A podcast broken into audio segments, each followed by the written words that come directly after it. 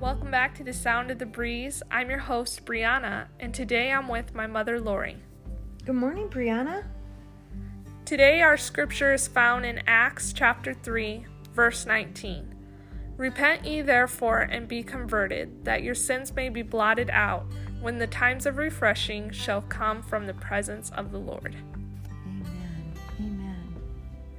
Repent. We're going to look at two words in the scripture, and one is repentance. To turn away from sin and to start to follow God completely.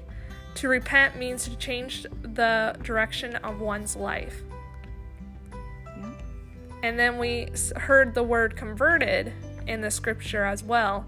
And converted means to be transformed, That's right. to change something into another form.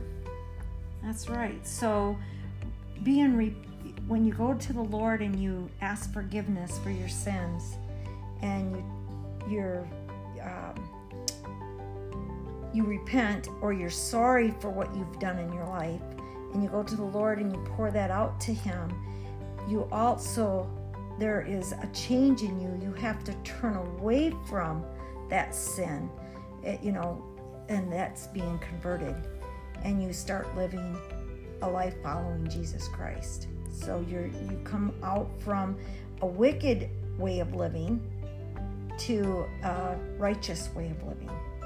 Right. And repent and, and converted go hand in hand. Repent is when you decide to follow the Lord. And converted is what God does in you.